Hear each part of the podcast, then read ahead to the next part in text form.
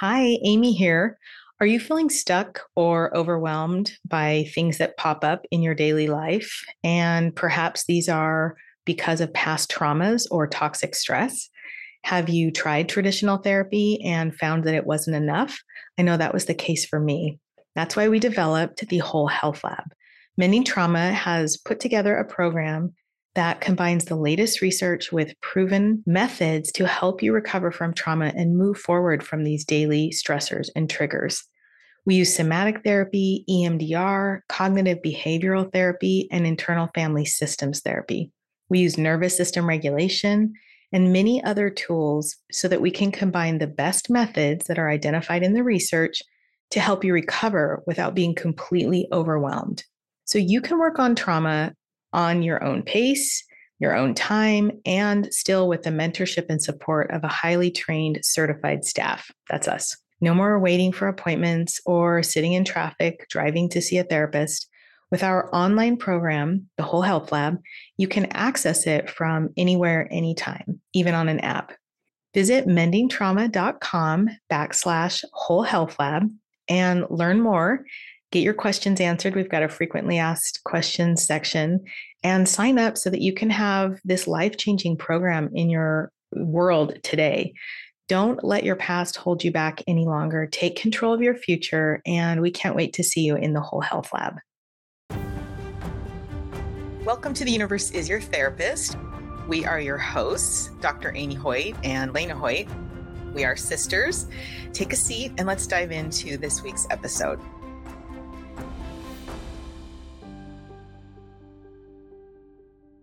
Hi, welcome back. Today we're going to dive in with why is it hard to take risks? So there's this dichotomy between trusting ourselves and not taking risks. And so we're going to try and talk through that today. So Leina, why is it so hard to take risks? I think it's really hard to take risks because we have a natural brain reaction to perceived risk. And it's really hard for our brains to distinguish between healthy risk and unhealthy risk. Also, we are all raised by human parents who are wanting the best for us and they are afraid that when we make decisions, we may end up somewhere that we can't extract ourselves from or in a really terrible situation. And so our whole lives, we grow up hearing, Are you sure? What about this? I don't think you should do that. And we have that add to our natural reticence in our autonomic nervous system to be careful. And then it becomes extremely difficult to distinguish between a healthy risk and a not healthy risk. And we become more and more paralyzed. Okay, I think that's such a great explanation. I'm also aware that there is a mind body split that often occurs when we have had any sort of traumatic experience. And my experience growing up is that once that trauma occurred when I was quite young, I was unable to trust my physical bodily sensations or what we would call our gut feelings until I was able to start healing. And so I think that cognitively, we our parents are constantly trying to mitigate risk for us. And then physically, what is also going on is because we are raised by human parents in a human environment, we've probably had some trauma, maybe micro trauma, maybe major trauma. But we've also experienced a kind of a mind body split where we're not trusting our gut instincts. And so that can reinforce, those messages kind of reinforce each other. Or rather, we're not allowing the messages to come into our mind that we're getting from our physical body. So it works together to kind of keep us unnecessarily safe. Because there is safety that is needed, and then there is safety that is just too much having a situation in which we are so worried and afraid and paralyzed by decision making because we are anticipating horrible outcomes or situations leads us to living a smaller and smaller life. And your point about the mind body split is really profound because when we've had trauma and when we have been raised in an environment where the parents are so invested in making sure that we don't misstep in any way the nervous system is always on hyper alert. And so we cannot be still enough to pay attention to our body and to our gut feelings and our gut reactions. And instead, we are hyper aroused most of the time, and we can't actually know what's happening in our body until we can calm our nervous system down. And I'm also aware that for most of us, our parents have also had trauma that hasn't been resolved, particularly because the field of trauma is so new. And when it was developed, it was mainly around PTSD for war vets. And so, if you had a parent that had trauma, but it wasn't from war, there was actually no conversation or public dialogue about it. It was just pull yourself up by your bootstraps or get over it, work through it, but not in a way that was necessarily re engaging the mind and body. And so, you have generations of parents who have a mind body split, who are raising children and not only do they have unresolved trauma, but they're not paying attention to their gut feelings. And so their fear is running their dialogue and their stories, right? So I think this is one way that generational trauma affects family dynamics. That's an excellent point and it's all inadvertent. So, all of you parents out there, please don't experience a lot of distress over this. This is, we come by this naturally and unconsciously and subconsciously. And always the intention is good to make sure that you have the best, greatest, most awesome life ever where nothing goes wrong. And it's impossible to do. And it limits our learning. And so, if we were raised by parents who wanted only the best for us, and so we're constantly stepping in to double check our choices, we were left with a subconscious knowing that we can't trust ourselves. And again, that's from generations in the past as well. And I'm aware that even this past week, as you and I were speaking in a personal conversation, I was so hopeful that I hadn't been accidentally traumatizing my children during their childhood, which is still ongoing. And you very gently said, if you have human parents, you will have trauma. And I was so disappointed because I thought if I again it's this risk taking, right? If I just parent correctly, if I if I heal my trauma, then I won't pass it on. I probably won't traumatize them, hopefully not in the hmm. same way. Maybe it'll be less. I'm going to do better. And I think all those things can be hmm. true. And I still have blind spots and I still have ways that I will be accidentally bringing some sort of either not giving them what they need, which can be traumatic, or accidentally causing trauma. And so I love your shout out to parents that if you're listening to this, you're trying hard to better yourself, anyways, and you're in a space where you are attending to your mental health and to the mental health of those around you just simply by choosing to listen to a podcast like this. So we applaud you for being here. Absolutely. I was thinking about another conversation that we had with a friend of ours and how we were talking about the idea that we are human parents and we're parenting human children. And I didn't say this out loud, but what occurred to me at the time was that because we have human children, they have their own narratives that they have developed that may have some error or some distortion in them. And so even if we are perfect parents, our children have their own belief system about how things should be. And in our family, we have noticed for years that our nieces and nephews and children and grandchildren have a lot of anxiety. And anxiety tends to alter the way we perceive things. And so you can be an awesome parent and still have kids that are really impacted by something that we would not perceive as traumatic or upsetting. That's an excellent point because I feel like it still validates the perspective of the child, which is valid. Whether or not you have anxiety, the way you perceive is your reality. And we all perceive things less than 100% accurate because of the way we process. And even in court, eyewitness testimony is considered not as reliable because it can be subjective based on how you're processing the event. And and while we still have eyewitness testimony in court, there is definitely more literature that discusses the problematic nature because of perceptual differences. So I think that's such a great point that you're making. Okay, so we've talked about how as parents we can use fear as a guiding tool, which can be problematic. If we were raised like this, where does that leave us? Or if we're raising children, where could it lead them?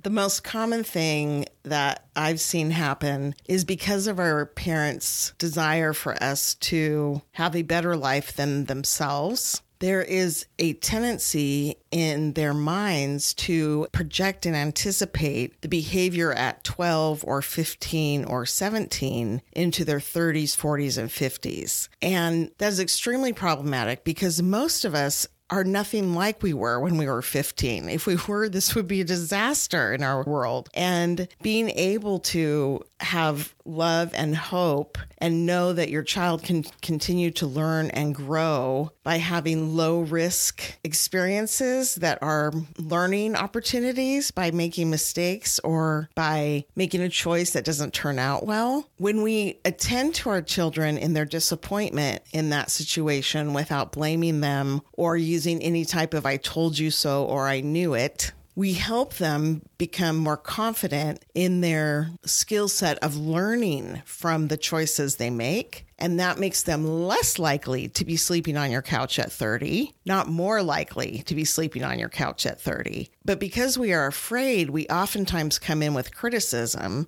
and that criticism gets developed into their, the child's inner critic voice. And that also is paralyzing. Yes. And we have talked a little bit about the inner critic in previous episodes, and it can be so, so damaging once we internalize that criticism. And I don't know, but I would guess even without parents who were overly critical, the inner critic can be such a strong part of us. Going back to the internal family systems theory that we've talked about before, that that manager or that critic part develops anyways, probably out of our limbic brain and our prehistoric you know, our old part of our brain that kept us alive from lions and bears, but we really don't need extra help from other people around us developing the inner critic. Yes. And the inner critic is something that in my research I've discovered is a way for, as you mentioned, internal family systems, it's a way for that manager part of us to make sure that nothing embarrassing ever happens.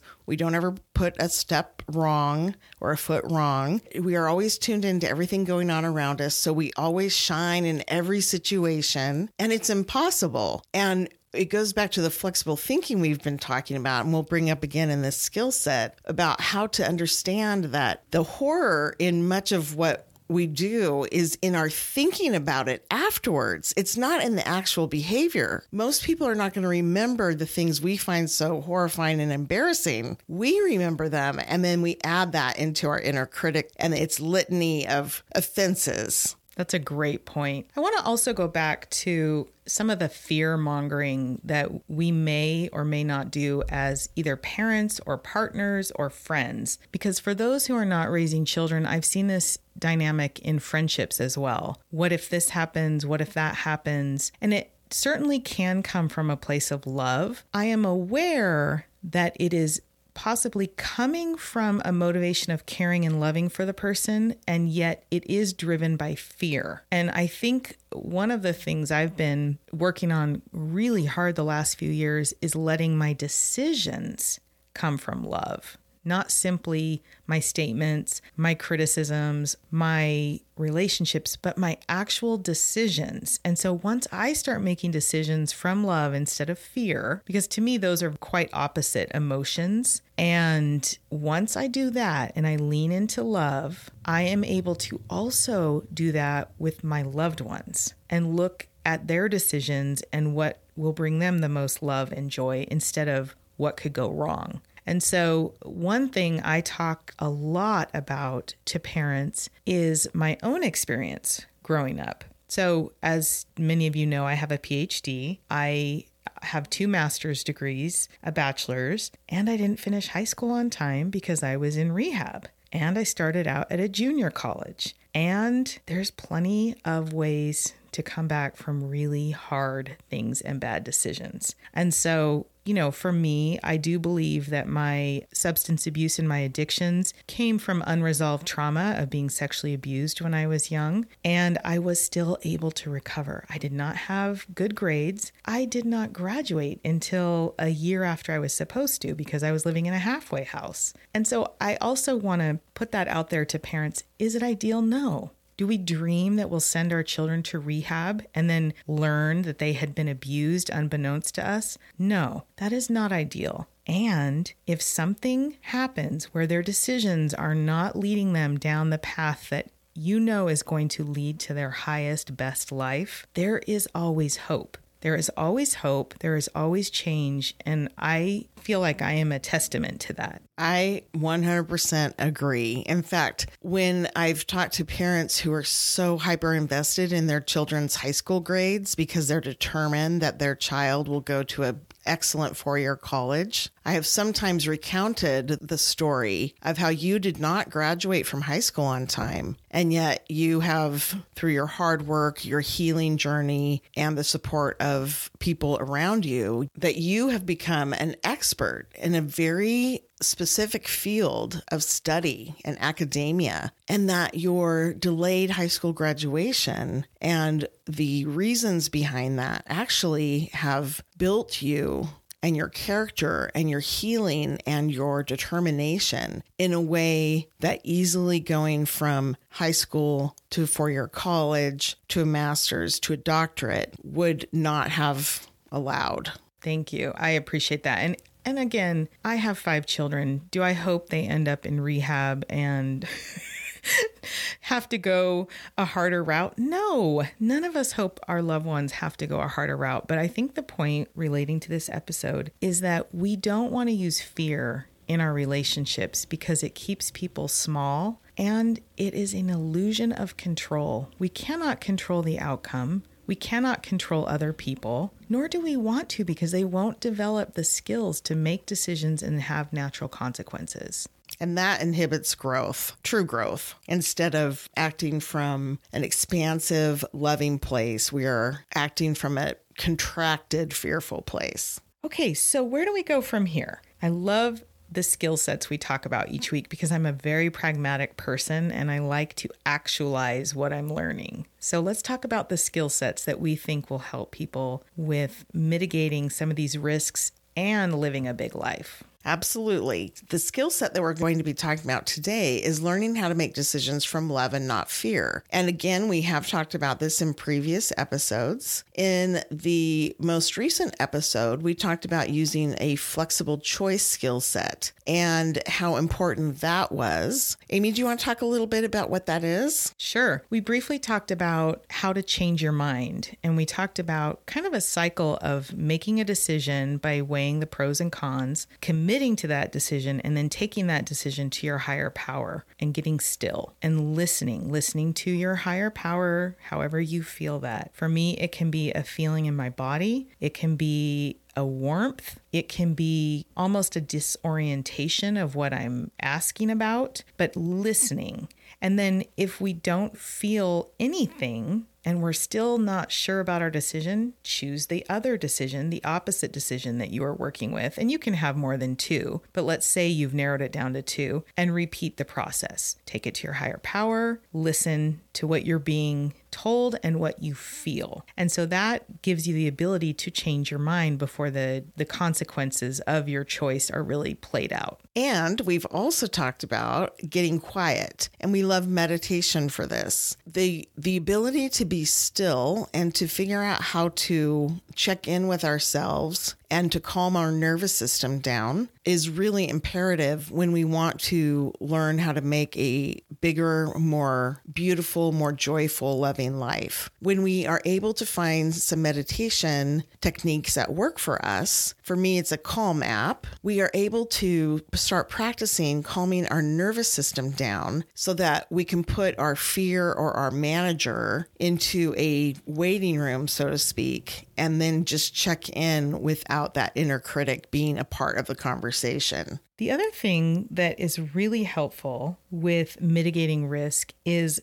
that reconnection of the mind and body. And you talked about meditating, which is a great way to con- reconnect our mind and body. And then this allows us to feel in our body a felt sense of where we're being directed. And I believe that comes from a higher power, from source, from God, the universe. There are so many names that people use, but it is a a power greater than ourselves and a knowing that is much bigger than us and what we know. And it's a trusting that the universe, God, and all in the universe are conspiring for our good. And so getting quiet, whether or not you're meditating, and just seeing how your body feels about the thing you're thinking about. I think that's really valuable. When we are able to calm our nervous system down, we have a much more direct connection with ourselves and with our own felt sense. And we have the ability to be more clear in our decision making and in any information that's coming from source or love or the universe. And all of those things that we get by becoming still and calm provide a pathway or an opportunity to take a path that will allow us to have more joy and happiness in our lives. I also want to bring up one more technique that we learned this week from our friend at The Real Intuitive. And Jennifer taught us a really neat technique that she uses where when she's making a decision or trying to figure out risk versus reward, she closes her eyes and she imagines the choices in each hand. And by going through that process where she's closing her eyes, and you can do a prayer, you can do a meditation, you can just think about it. And then she'll actually start to kind of lean towards one of the sides of her hands, one side, which helps her realize that her body has a sense of knowing. And I hadn't ever heard of that technique, but I love it. And so I want to put that out there as well that there are many ways, but any way you can find that will connect your mind and your body with your spirit when you're making decisions and trying to assess risk accurately, I really don't think you can go wrong. And I loved when Jennifer was talking about that. I thought that was brilliant. And it really incorporates what we're trying to do in the podcast, which is help people reconnect mind, body, spirit. And I thought it was a great way of addressing it. Absolutely. Okay, just to recap, risks are hard because they do keep us safe, and we want to make sure that we're not putting ourselves in any physical, sexual, emotional, or spiritual danger. However, the brain often tries to keep us safer than we need, and that is why we are looking at how to kind of expand our ability to take risks and live a bigger life because we don't always have an accurate perception. Ultimately, when we involve our body and our felt senses coming from our higher power or God or source, we are able to make decisions that even might seem risky with that knowing and that sense of peace. I really appreciate that we talked about this today because I think this is an ongoing learning for all of us. One thing that I love is that we can learn to get better at doing this and at understanding that our perception of risk probably has some error in it and that we are capable of learning how to attend to ourselves and our bodies and our sense of source so that even though something may seem very risky, we still can have a felt sense of what would be the best way to go. And in addition to that, and we've talked about this before, even though we can get a sense of what decision to make, it doesn't always mean that's going to turn out well. Because if we're working for our higher good, then source or higher power or the universe or love will allow us to have experiences so we can grow. And the goal in this podcast is not to help you understand that you're going to take some healthy risks and everything will always turn out well. The goal of this podcast episode is that we learn how to combine these knowings, these different parts of us, including our spiritual part, and that we allow the universe or love to direct us for our higher best good in the future as well. Thank you so much. Thank you for listening to The Universe is Your Therapist this week. If you have any questions or are looking for more information, you can find us at Mending Trauma on Instagram, as well as mendingtrauma.com our website. And if you're enjoying our content, we'd love it if you could rate, review, and subscribe to the show. We'll see you all next week.